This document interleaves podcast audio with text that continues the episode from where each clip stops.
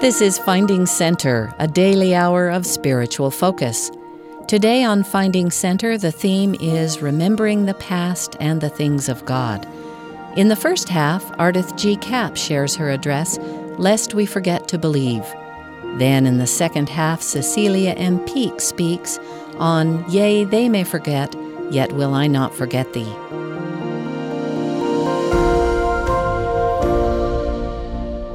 I'm grateful that Heber and I can be here together.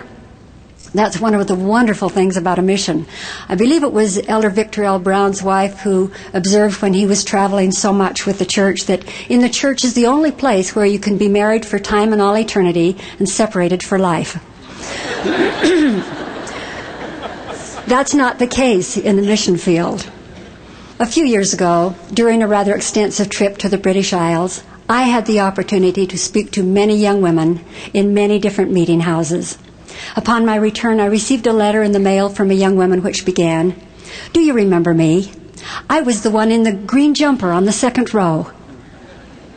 On another occasion, following a large gathering of young women at a girls' camp in the Northwest, I again received a letter.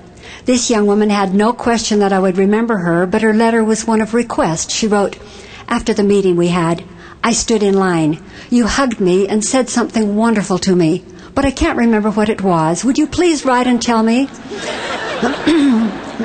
so I can put it in my journal and read it when I feel bad? I, of course, didn't remember exactly what I told her. But I answered her letter with a message that I usually tried to whisper in each young woman's ear, along with giving the hug. Remember, you are a daughter of a Heavenly Father who loves you. Remember always to stand as a witness of God at all times and in all things and in all places. Many of you will recognize that as part of the Young Women theme. That would be about all there was time to say. Occasionally, one of these young women would go to the end of the line and come through a second time for a hug and a reminder. Is there any one of us who's not had a need bone marrow deep to be remembered? In our recent General Conference, in his closing address, President Gordon B. Hinckley expressed his feelings about this when he said, I wish I had some way to thank you individually. I hope in the growth of the church we never forget it is the individual that counts. In a recent surprise trip to the Magna Stake Conference, he told the people, I did not come here to preach. I came to tell you I love you. Do you recall the gentle request of one of the thieves who hung on the cross next to Jesus? Lord, remember me when thou comest into thy kingdom. And Jesus' reassuring answer, Verily, I say unto thee, today thou shalt be with me in paradise. He remembers us. He knows us. He knows our names, our thoughts, our hopes, and our fears. One of our early prophets wrote, Now this is the truth. We humble people who feel ourselves sometimes so worthless, so good for nothing, we're not so worthless as we think. There is not one of us but what God's love has been expended upon. There is not one of us that He has not cared for and caressed. There may be days, like the young woman, when we may want to ask, Do you remember me? You hugged me and said something wonderful to me, but I forgot. Can you write and tell me so I can read it when I feel bad? We might add, because I want to be happy. Fortunately, we have the scriptures, which I have referred to as my letters from home. The great plan of happiness, of which Alma speaks of, calls for a forgetting. Through God's mercy and love for us, He has provided a roadmap to eternal salvation which will eventually bring lasting happiness. And this plan requires that we be tried and tested along the way. There's so much to be learned from struggle, pain, sorrow, disappointment. However, the plan assures eternal happiness. A happiness far greater than the common definition that most people think of today. Is our Father in heaven always happy, according to our definition? Is Christ always happy? The scriptures are replete with accounts of their sorrow and pain over the actions of disobedient children. And what were the feelings of God, the Father, when it became necessary to withdraw the support of his immediate presence as his only begotten Son was dying on the cross. Not happiness, surely. So, what are we to understand about the nature of happiness? because of the grand plan of salvation, which necessitates this mortal period of testing, of freedom to choose, of growth toward eternal goals, if we choose to commit ourselves in that direction, our Father in heaven has provided a way for our return. It is that assurance that brings us peace and happiness and the joy of the journey. Verily, thus saith the Lord, it shall come to pass that every soul who forsaketh his sins and cometh unto me, and calleth on my name, and obeyeth my voice, and keepeth my commandments, shall see my face, and know that I am. Our return to our Father's eternal realms is His ultimate objective, His work and His glory. It was and is also the essential mission of His Son. It was why Jesus Christ, who created our world and our whole universe, took a mortal body, endured temptation, ridicule, and death to become our Savior, our Redeemer, and our advocate with the Father. Lest we forget, the grand plan is designed for our happiness, but this plan required a period of forgetting because an essential part of the plan is the exercise of faith, faith in the Lord Jesus Christ. One of the most reassuring thoughts that has comforted me throughout my years has been I chose to come here. I sustained Christ's plan rather than Satan's in the preexistence. We all knew before we were born that we were coming to earth and would experience joy and sorrow. We eagerly accepted the plan. My father made this point very clear to me some years ago. I was wrestling with what to me seemed major issues in my life, with prayers not yet answered, or so I thought. Into my mind, I heard him speak, although he'd been gone for several years. My dear, don't trouble yourself about the little things and the big things you already agreed to before you came. We chose this life with the struggles. We chose to accept the forgetting and see whether we would walk by faith. It's a wonderful reassurance in our day to have the scriptures. They give us evidence of many who, with no recollection of their premortal life, exercised their faith kept the commandments, and were reassured of their salvation. Whatever pains or sorrows or dislocations we may endure, the ultimate definition of happiness for us must be knowing that we've been faithful and that our salvation is assured. The forgetting may be gradual, but that we learn to walk by faith is essential. Consider the tender account told of little four year old Sachi. Soon after her brother was born, Little Sachi began to ask her parents to leave her alone with the new baby. They decided to allow it. Elated, she went into the baby's room and shut the door. But it opened a crack, enough for her curious parents to peek in and listen. They saw little Sachi walk quietly up to her baby brother, put her face close to his, and say quietly, Baby, tell me what God feels like. I'm starting to forget. Yes, there is a forgetting, but thankfully there is also a remembering crucial to our inner peace and well being. To remember is to keep in mind, retain the thought, while remembrance is the ability to recall, to retrieve, to bring back. This matter of retaining or retrieving is strengthened with keepsakes, mementos, tokens, symbols, CTR rings, journals, and so on. Young women have colors as reminders of young women values. Whenever the color purple is seen, it is to bring to mind the value integrity, which states, I will make my actions consistent with my knowledge of right and wrong. Symbols of this kind stimulate our memories, which then affect our conduct, our attitude, and our behavior. The journal keeping of Nephi, of Alma, and especially the tremendous efforts of Mormon were motivated by their wish to keep future generations in remembrance. How often we read of numerous times when God delivered a group of people when they were faithful, when they remembered. But on a very personal level, I like to remember David's response to Saul, who told him that he was not able to fight Goliath because he was but a youth, and so he was. However, David had had some memorable experiences in his life to draw from. With confidence, David responded, The Lord that delivered me out of the paw of the lion and out of the paw of the bear, he will deliver me out of the hand of this Philistine. How important was it to David and all of Israel that he remembered how the Lord had blessed him in the past?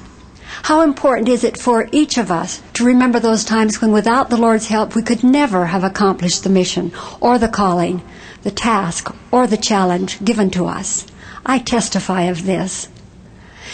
When we can draw from the past, we don't have to retest every decision or experience or burn our hand on the hot stove yet again.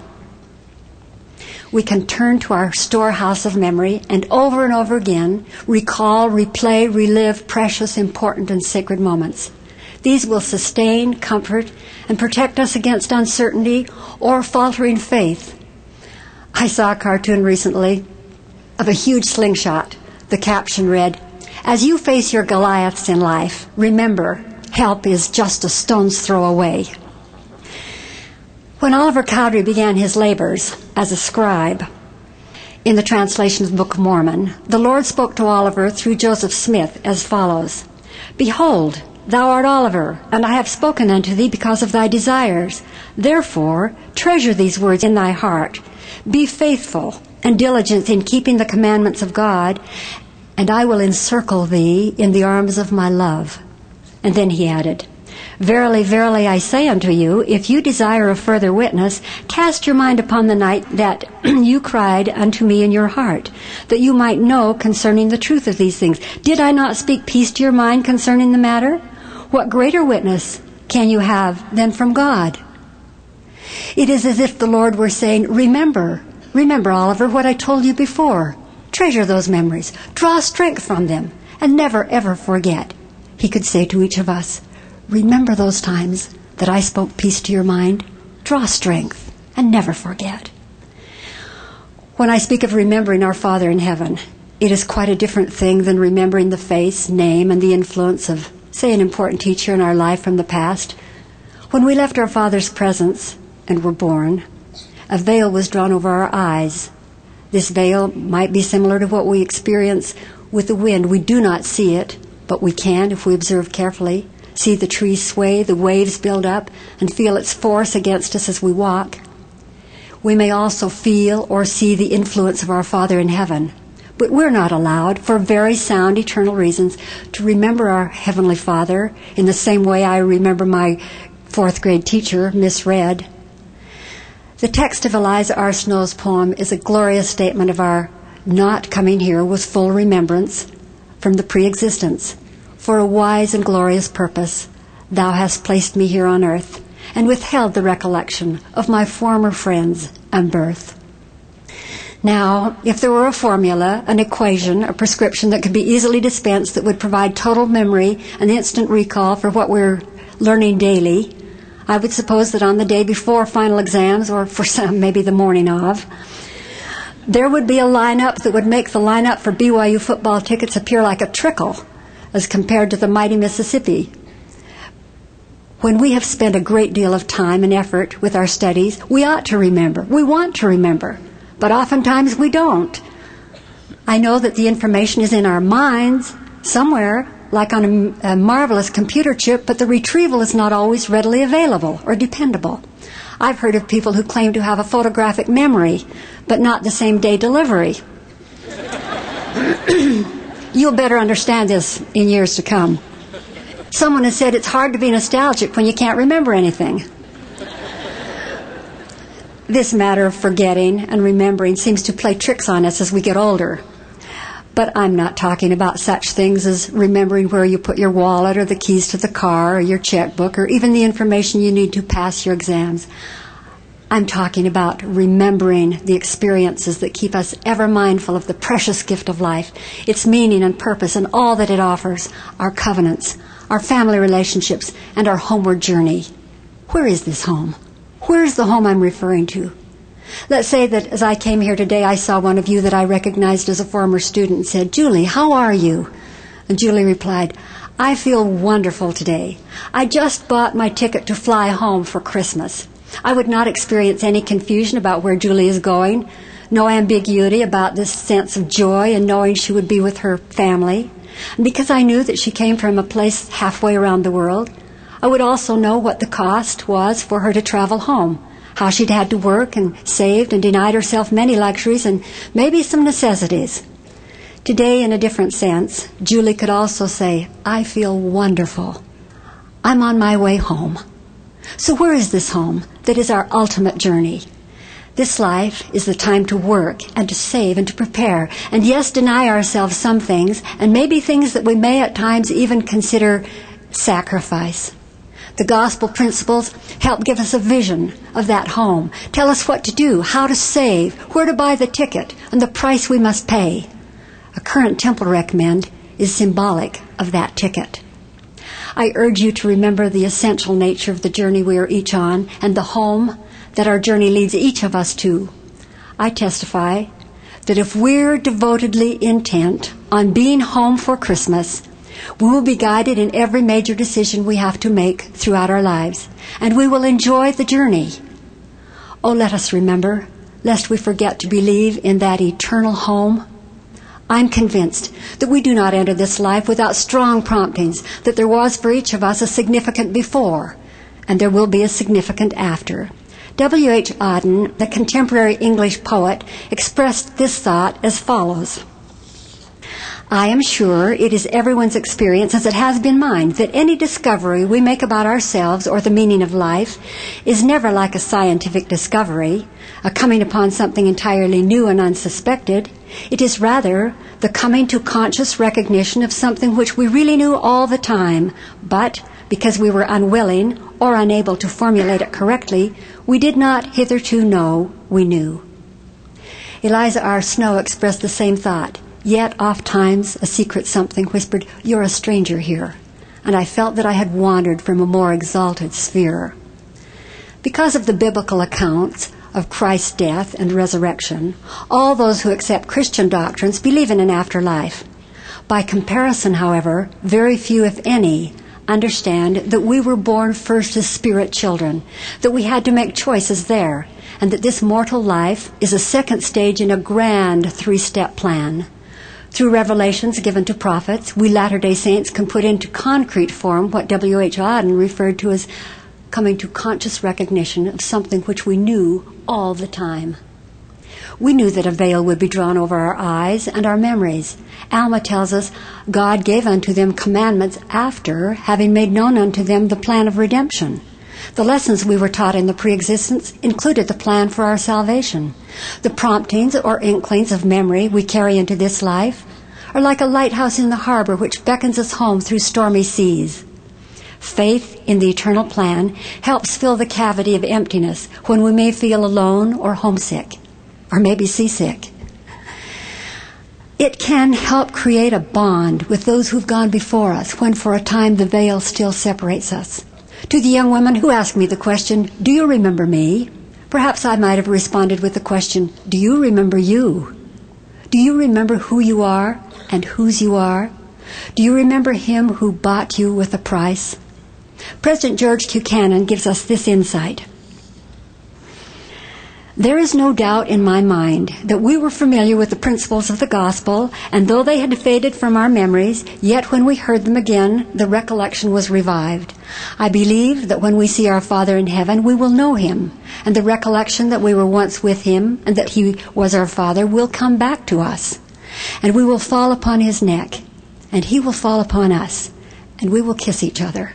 We will know our mother also we will know those who have begotten us in the spirit world just as much as we will know each other after we pass from this state of existence into another sphere. While we live in this sphere away from home, our Father has equipped us with a remarkable capacity to experience the beauty of life, the joy of life, and the abundance of it. Alma tells us, awaken and arouse your faculties. This requires some work and attention on our part. It's not always easy. We may look, but not see with an eye of faith. We may listen, but not hear the whisperings of the Spirit. We may touch, but be past feeling. We may live without sensitivity, and thus our arsenal of memory is not filled with experiences that can be used to fight against doubt, fear, discouragement, or despair, and even faltering faith. Do we see and hear and feel the hand of God all around us daily? Korihor seems to have been suffering some form of amnesia when he said to Alma, Show me a sign, and that I may be convinced that there is a God. Then Alma pointed out that all things denote that there is a God, yea, even the earth, and all things that are upon the face of it, yea, and its motion, yea, and also all the planets which move in their regular form, do witness that there is a supreme creator. Korihor received the sign and was struck dumb. Then he put forth his hand and wrote, I always knew there was a God. He remembered too late. When we're so busily engaged and consumed that our minds are clogged, saturated, or preoccupied, and we're distracted in our thoughts with no time to ponder, we may see the evidence of God's hand, but forget the Creator. In the poem Renaissance by Edna St. Vincent Millay, we see the effects of one who looks without seeing, touches without feeling, listens without hearing. The poem begins in a sort of matter of fact way. All I could see from where I stood was three long mountains and a wood. I turned and looked the other way and saw three islands in a bay. She surveys her surroundings and observes, The sky, I thought, is not so grand. I must could touch it with my hand. With senses deadened, she finds herself in her grave, away from all of God's beautiful creations. There she begins to remember. The majesty of it all begins to return, and she pleads for yet another chance. Oh God, I cried, give me new birth and put me back upon the earth. In time, a heavy rain comes and washes her grave away. It is as if there were an instant recall. She sees things as they really are. She expresses her thoughts in prayer. I know not how such things can be. I only know there came to me a fragrance such as never clings to aught save happy living things. A sound of some joyous elf singing sweet songs to please himself, and through and over everything a sense of glad awakening. A grass, a tiptoe at my ear, whispered to me I could hear. I felt the rain's cool fingertips brush tenderly across my lips laid gently on my sealed sight, and all at once the heavy night fell from my eyes, and I could see a drenched and dripping apple tree. A last long line of silver rain, a sky grown clear and blue again, and as I looked, a quickening gust of wind blew up to me and thrust into my face a miracle of orchard breath, and with the smell, I know not how such things can be, I breathed my soul back into me. Ah, up from the ground sprang I and hailed the earth with such a cry as is not heard save from a man who's been dead and lives again. About the trees my arms I wound, like one gone mad I hugged the ground. I raised my quivering arms on high and laughed and laughed into the sky till at my throat a strangling sob, caught fiercely in a great heart throb, sent instant tears into my eyes. Oh God, I cried, no dark disguise can e'er hereafter hide from me thy radiant identity. Thou canst not move across the grass, but my quick eyes will see thee pass, nor speak, however silently, but my hushed voice will answer thee. I know the patch that tells thy way through the cool eve of every day. God, I can push the grass apart and lay my finger on thy heart.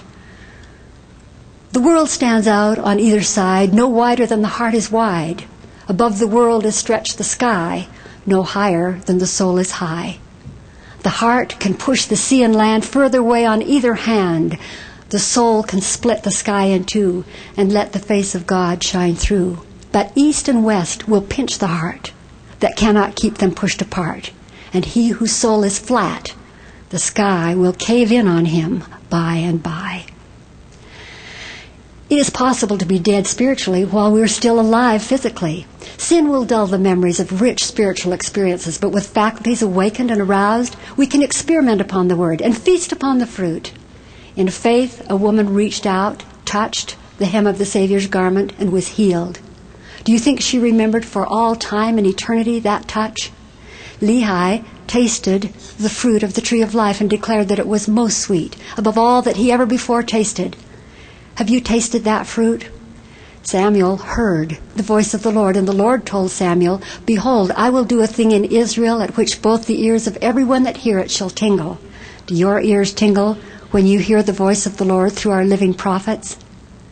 The prophet Joseph Smith testified, I saw two personages whose brightness and glory defy all description standing above me in the air. Do we see with an eye of faith what the prophet saw? The crucial words I use here are see with an eye of faith. When the Lord when the Lord God breathed into man's nostrils the breath of life, man became a living soul.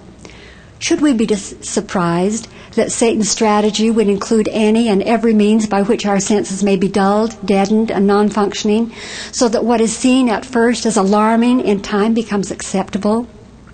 What is heard that at first is offensive becomes commonplace? The addicting habits destroy sensitivity and memory. Will we be weakened by such attacks, or will we remember to draw near unto Him, knowing that He will draw near unto us? Will we remember to seek Him diligently, knowing that when we do, we shall surely find Him? Of this we can be sure. If there is ever any wavering in our trust in the Lord, closer examination may reveal that the lack of trust is not in the Lord, but rather in ourselves.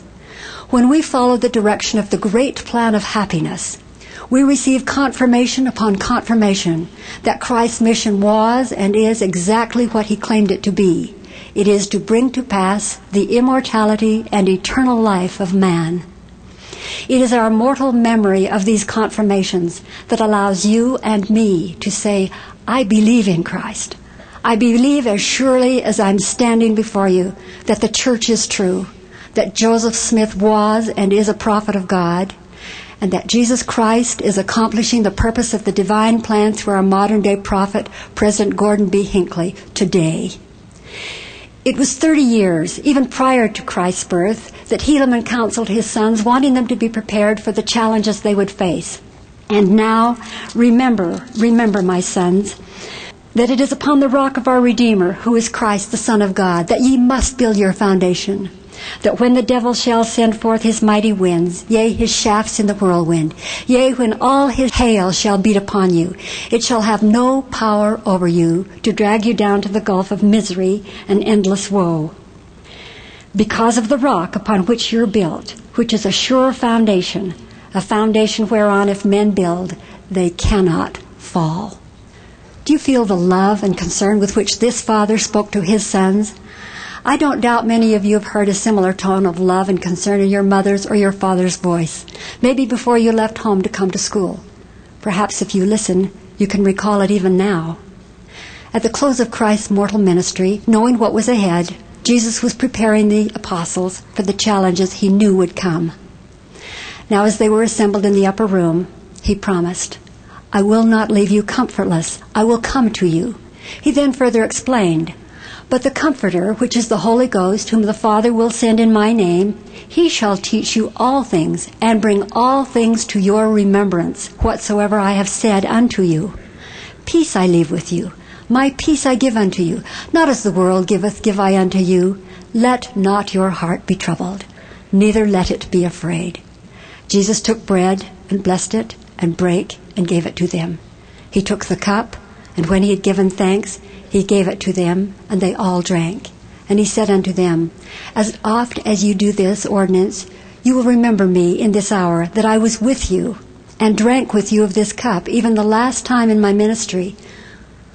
Would you have been absent from that upper room if you'd been invited to be there with the Savior on that occasion, just prior to his crucifixion? Will we ever be absent from those occasions each week when we are invited, even as the apostles, to eat and drink and remember the Savior, the Son of God, and keep His commandments so that we can have His Spirit to be with us, to guide us and direct us and comfort us.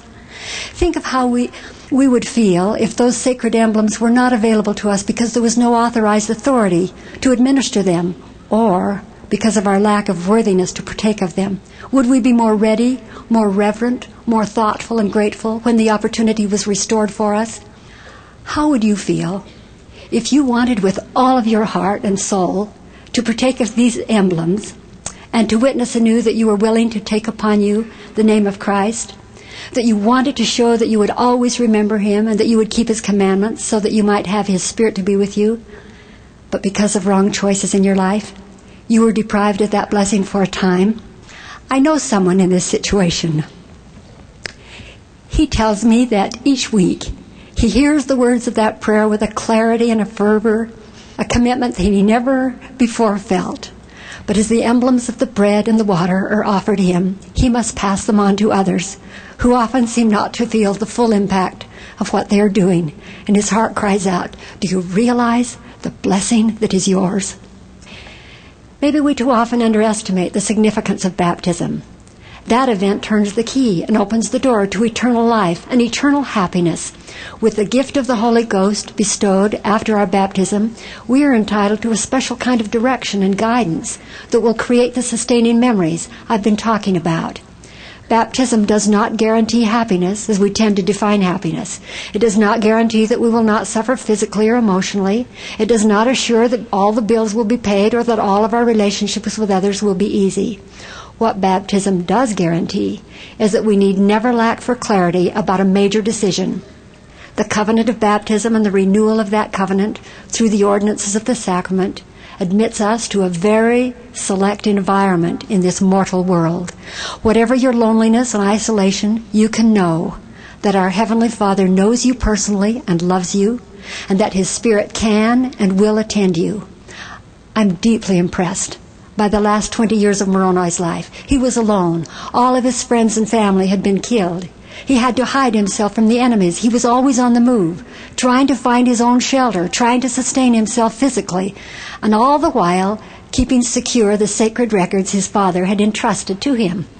He was a mortal, like you and me, but during all those long years of trial and loneliness, he was sustained by what we hear each week in the sacramental prayer. He always remembered Christ, he kept his commandments, and had his spirit to be with him. Finally, Moroni was able to express his remarkable testimony and warning. He was able to figuratively look each of us in the eye and say, I exhort you to remember. My urgent plea to each of us today is to remember, lest we forget to believe. We may not remember all of the equations, the formulas, the histories, the prescriptions that become part of our formal education.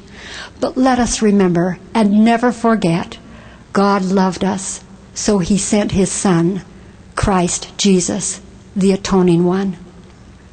To this I testify and pray that we may so live in the name of Jesus Christ. Amen. You've been listening to Finding Center. Our theme today is Remembering the Past and the Things of God. We've just heard from Ardeth G. Kapp. After the break, we'll return with Cecilia M. Peek for Yea, They May Forget, Yet will I not forget thee.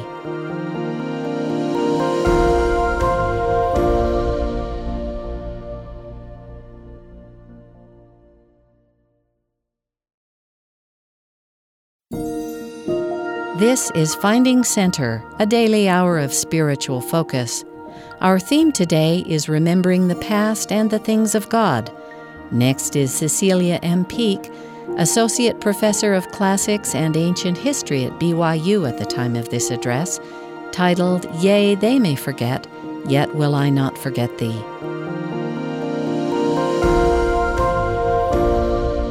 When I received the call and invitation to give a devotional address, I accepted the invitation, got off the phone, and knew immediately what at least some part of what I would be talking about today.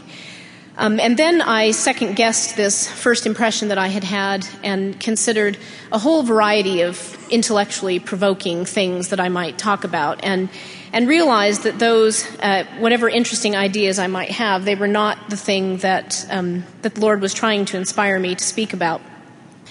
Maggie, who offered the prayer, just brought to me a note that had been left in my office by some students who took a freshman academy class from me a couple of years ago saying that they wished me well in the devotional and thanking me for the class that they had taken, and making reference to a particular story that I had shared with them while I was their freshman academy teacher. And so I apologize to them because I'm going to be sharing that same story today.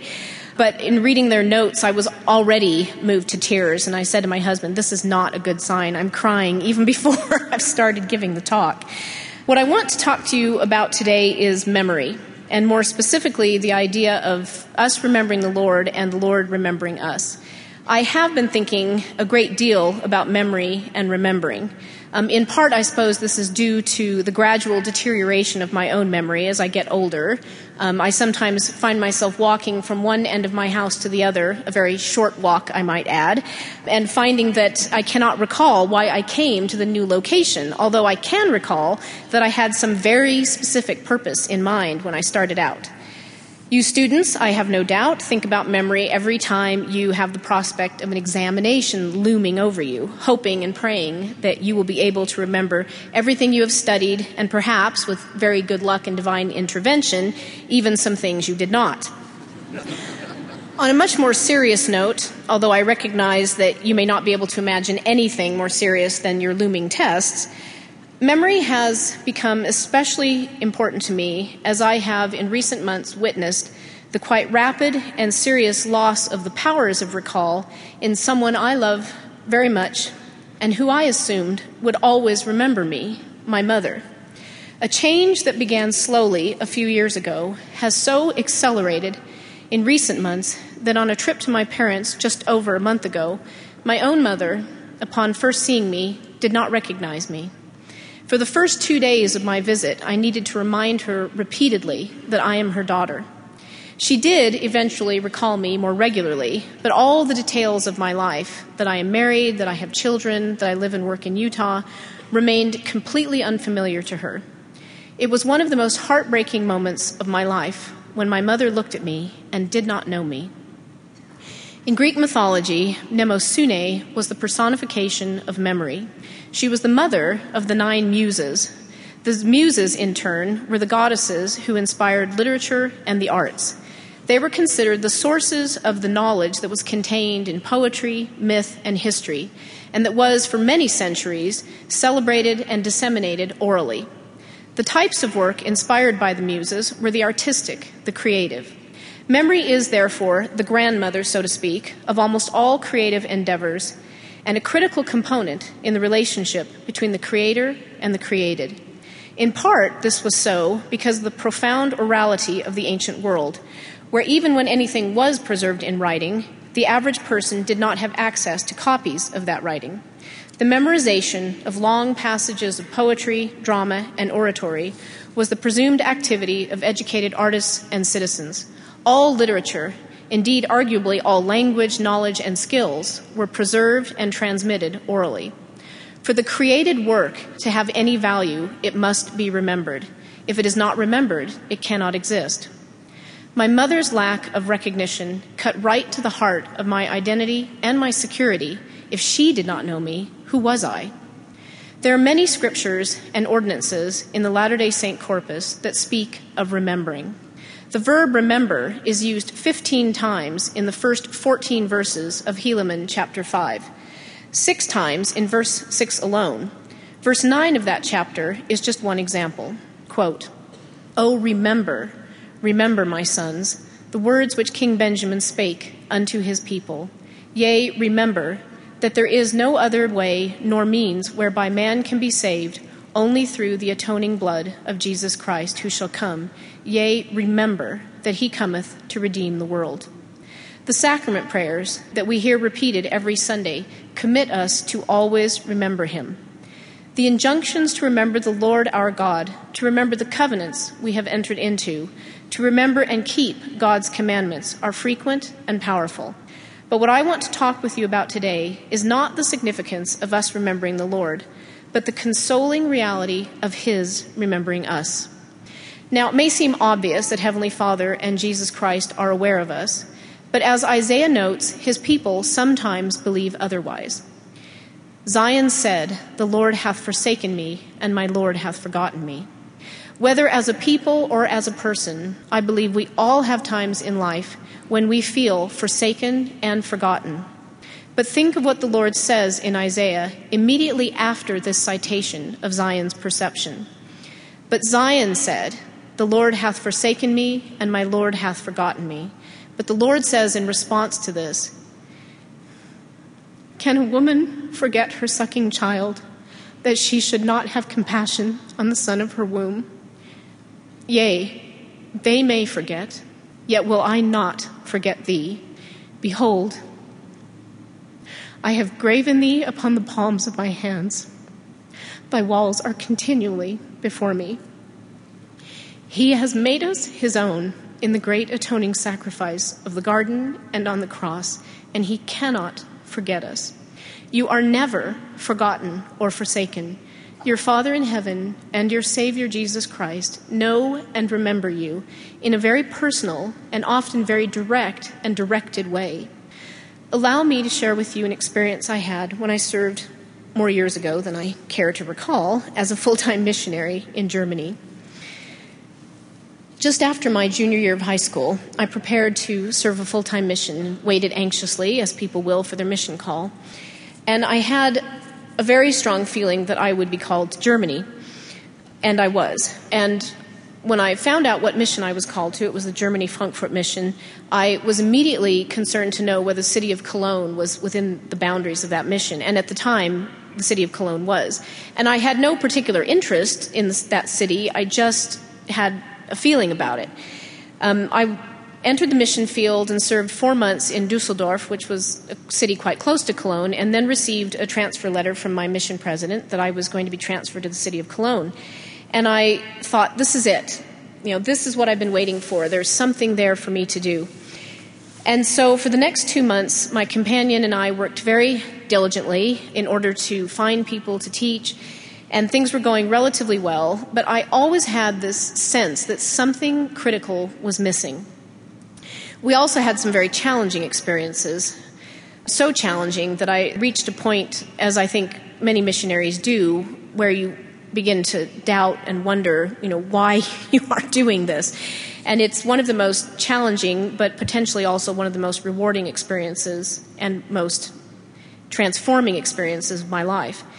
Um, after I had been with my companion for two months, she was transferred away, and I received a new companion who had, in fact, been my companion during the two months that I spent in the missionary training center. Uh, she came to me and she brought with her the news that there was a family in the city she had just been serving in, a mother and a son who lived in the ward that she had been in, and their son and brother, respectively, lived in Cologne. He was not a member of the Church of Jesus Christ of Latter day Saints. And the mother had urged her to go by and visit this son. And it was actually outside of the area where we typically worked. We sort of divided the city into regions with the two sets of elders that served there as well. And it was rather out of our way, but she had a direct connection to this family, and so we decided that we would make this effort to, to go and visit this family. Most of the travel that we did on our missions was on bike. Um, she was recovering from a broken leg, and so she actually had a car for a, a few weeks.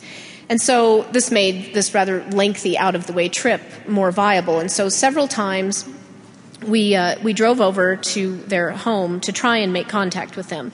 And every time we failed. We tried it various times a day and we never found them at home. Uh, and so I announced to my companion, I said, you know, we've, we've made a genuine effort, but we're not going to, this is taking us out of our area and away from other work that we need to be doing, and we haven't been able to reach them, and she can call her son and say hello if she needs to. Uh, and so I said this to her one evening as we were preparing to go to bed, and the decision was made. The mail came quite early, and so we actually got the mail the next morning before leaving to set about our business for the day. And among the mail that we received was a note from a sister missionary who had been serving in Cologne some months before I arrived there. And, and she outlined in this letter that she had met a woman on the streetcar who was interested in having a copy of the Book of Mormon. And she had completely forgotten about this, and would we please go by and visit this woman? I don't know the exact population of the city of Cologne, but those of you who've ever been in an older European city know this massive, tangled warren of old streets that they tend to be. And it's certainly a city of over a million people. And she provided the address of the woman that she wanted us to go visit. And it was on a street called Rundstrasse, Rune Street, which is the same street that this family we were to visit lived on, which struck me as quite an extraordinary coincidence. And I thought, oh, well, maybe we should have kept tracking on that street and we would have met this woman who wanted a copy of the Book of Mormon. And so we went back to that street and went to this woman's apartment, and she had in fact moved to Israel, and so we were unable to give her a copy of the Book of Mormon. But since we were on the street again, and by now we were back on our bikes. My companion didn't have the car anymore. We thought, well, we'll make another attempt to meet the Moss family, which we did, and they were not home. And we decided we'd try one more time, which we did the following day. We did not reach them. And I said, okay, you know, back to the regular business of our work and our lives. We needn't make that attempt again. And I said this to my companion. The next day, the mail came, and in the mail was a card that in those days, this was in the mid 80s, there was still an East and a West Germany, and there were missionaries who served in West Berlin. And we received a referral card from some missionaries in Berlin who had met a gentleman at a street display who they said had expressed some interest in hearing more about the gospel. Would we please go and visit with him? And they provided his address, and his apartment was on Ronstrasse, the same street that we had been to. I mean, it's a big, complex city. You know, the chances of three referrals all being on the same street uh, was quite extraordinary. And so, as it happened, my companion and I were doing a split with the stake missionaries that night. And so she, since she had the connection to the family, she said, Well, why don't I follow up on this referral and make one more attempt to meet the Moss family? And so she did that and went to the home of the gentleman to whom we had been referred by the missionaries in Berlin. He was not happy to see her. Uh, he was not actually interested in having missionaries visit him, and his wife chased uh, her and her temporary companion off in a rather hostile fashion. I think it involved a broom. Um, at any rate, uh, she did make one more attempt to meet this family, and they said, Oh, we're so sorry. She explained that we had come by several times. And I mean, as far as I knew, our task was simply to come by and say, Your mom says hi, which I thought, for heaven's sake, the woman can call him. But, you know, clearly I'm a little obtuse and needed some guidance in this regard. So we were continually sent back to the street. Um, and so my companion actually made an appointment with this family to come back at another time and have us visit them. And this went on for weeks, incidentally, and after these many weeks, we finally were prepared to go and visit them. And the evening came that we had scheduled to visit with them, and I didn't want to go. I mean, I really didn't want to go. We had, uh, there was a ward party going on that really sounded fun, lots of food, chocolate probably. Um, and so I was sort of hesitant, like, well, they haven't been there. Maybe we could just call and delay. And I thought, oh, this is ridiculous. Try to remember, please, why you're a missionary. And so, so we got on the bikes, drove, you know, quite some distance across town, and went to meet this family. Um, the moment we walked in the door and the husband greeted me, I had an overwhelming sensation, such as I never experienced before and have not experienced with anyone since no offense to my husband in this regard, um, the feeling that I was encountering someone that I already knew very well and was intimately associated with. We shook hands and we sat and visited with them for about half an hour. And through the entire visit, and immediately after leaving, I felt like I had found that critical missing piece that this family, and particularly the husband, was the reason I had come on my mission and to this city. We began then, for a number of weeks, a wonderful experience, but a very irregular almost experience of teaching them. Um, we had a certain plan that we tended to follow when we were meeting with people and talking to them about the gospel, and things never went according to plan with this family, but they went far better in many, many ways than we could have imagined.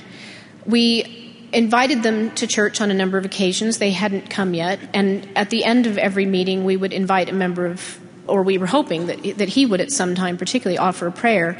And he would always call on one of us to pray, my companion or myself, or his wife or his son, but he never prayed himself. We finally invited them to church. Well, we had repeatedly. They finally agreed to come to church. And we gave them close directions. We offered to come and pick them up. They said, no, we'll meet you there. And we arrived, and they never showed up, which is, for anyone who has served a full time mission, will know what a devastating disappointment that can be. Uh, we tried to reach them after the church meeting ended and were unable to do so for the next couple of days.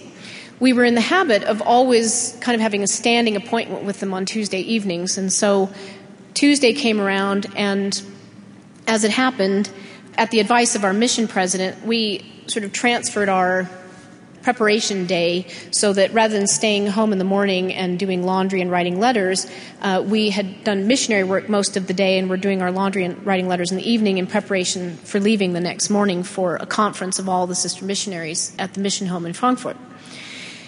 So we happened to be home uh, slightly after dinner time in the evening, which was rarely the case, and the phone rang. But I should add that the day after we finally made contact with this family, my companion, who had been the connection to this family, was transferred out of the city, and I got a new companion. And so I had this very new companion who'd only been out in the mission field for a matter of weeks and who didn't speak much German yet. And the phone rang, and it was Klaus Moss, the, the husband of this family. And he wondered why we had not come to their house, and I explained our unusual schedule this week and that we had tried to reach them. And he said, Oh, we thought you were mad at us for not coming to church. And I said, Well, we were very sorry not to see you there, but no, we weren't angry. And there had been a death in his wife's extended family, and they had been out of town, and we spoke briefly about that. And then there was a pause in the conversation, and he said to me, My maiden name was Mahoney. He said, Sister Mahoney. And then in German, this was in German, he said, I know you. And he said, Do you know what I mean? And I said, Yes, I do. He said, The first time you came, after you left, I turned to my wife and said, I know her. How can I know her? She reports that she's never been to Germany before. She's certainly never been here before and I don't actually recognize her, but I have the overwhelming feeling that I know her. And I said, I do understand. I know you too. So we spoke briefly about the premortal existence and my conviction that he and I may very well have known each other there and made some kind of covenant, commitment, agreement together that we would, one of us, share the gospel with the other someday. And then he said, I'm afraid to read the Book of Mormon. And I said, Why? And he said to me, Because every time I take it into my hand, it burns like a fire. And he said, Can we have a prayer? And I said, Yes, expecting that he would ask me to offer the prayer. And then my companion thought I was a bit strange, standing there with my eyes closed, holding the phone. But he said, I would like to pray. And he said, This is the first time I've prayed. And so he offered a prayer on the phone, asking for the courage to do what was right, whatever that may be. The next morning, my companion and I left for the sisters' conference, the meeting of the sister missionaries. And one of the activities that the sister missionaries participated in on that day was to attend two separate kind of workshops, mini lessons and you could choose there was one that you could choose between a number of things, but every sister missionary was asked to attend in either the first or the second hour of these lessons a presentation that was being given by the wife of Elder Derek Cuthbert, who was in the area presidency at the time. And Sister Cuthbert was giving a presentation on teaching by the Spirit. For the first hour, we attended another workshop, and then in the second hour, my companion and I attended Sister Cuthbert's presentation on teaching by the Spirit. Sister Cuthbert began her talk, introduced her subject, and then stopped. And she said, I would not be a very good advocate of teaching by the Spirit if I did not now heed the promptings of that Spirit and do what it's telling me to do. So instead of what I have prepared, she said, I want to instead tell you the story of my family's conversion to the gospel. And then she began to share with us the story of her family's conversion in England. And specifically, she told about one particular missionary and their experience with him and his teaching them. I cannot remember anymore virtually any of the details of what Sister Cuthbert said, but one of the things she did say was, she said, This will not be true for all of you, but for some of you it is the case that you were called to this mission at this time to teach some particular person or family that you had a covenant with this person or this family, and you must find the person you were called to teach. I felt as if she were speaking directly to me. And then she said this She said, Elder Cuthbert had a hard time accepting the Book of Mormon. And then she looked directly at me and she said, I did not even need to read it to know that it was true, because every time I took it into my hand, it burned like a fire. Sister Cuthbert cannot have known that what she said was a direct translation of what Klaus had said on the phone the previous evening. She concluded her presentation, and I approached her to thank her. And she knew that for whatever other reason she may have been giving the presentation she was giving, that it was in part for me. And we just said nothing. We just gripped each other's hands and cried. The next day, we returned to Cologne, met several more times with the Moss family, and invited them to be baptized. They agreed. At their baptism, Klaus spoke himself. And one of the things he shared was his fear of reading the Book of Mormon and of making a commitment. And he said that he prayed about this fear, and the answer that he received was a powerful reminder of the Savior's atoning sacrifice and the recognition that if he could, in spite of all, give that for us, that surely he could overcome his fears to follow him. The experience that I had as a missionary taught me many things. It confirmed in my mind the rightness of the work that we were doing, the truthfulness of the gospel. But beyond that, what I knew in that moment when Sister Cuthbert looked at me and quoted Klaus, and what I have known absolutely since, is that Heavenly Father knows me personally and will never forget me. He knows you too. The Creator actively remembers His creation.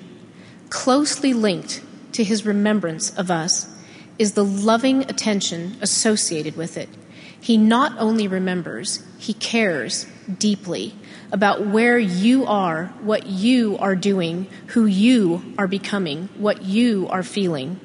He is interested and involved in your life. As Isaiah reminds us, in a comparison as moving and dramatic as that of the mother who may forget her child while the Lord can never forget his own, the Lord says, quote, For the mountains shall depart and the hills be removed. But my kindness shall not depart from thee, neither shall the covenant of my peace be removed, saith the Lord that hath mercy on thee. Extending this mercy, doing all he can to assure our safe return to the Father who knows us and whom we will know when we see him again, is his most important work. I testify to you that you are his most important work, that he knows you by name individually, and that he will never forget you. And I say this in the name of Jesus Christ. Amen. Amen. You've been listening to Finding Center. Join us every weekday for an hour of inspiration and spiritual focus. Today's theme was Remembering the Past and the Things of God, with thoughts from Ardeth G. Kapp and Cecilia M. Peek.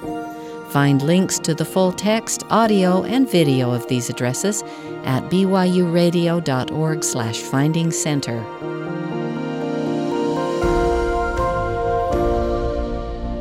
Finding Center is a production of BYU Broadcasting.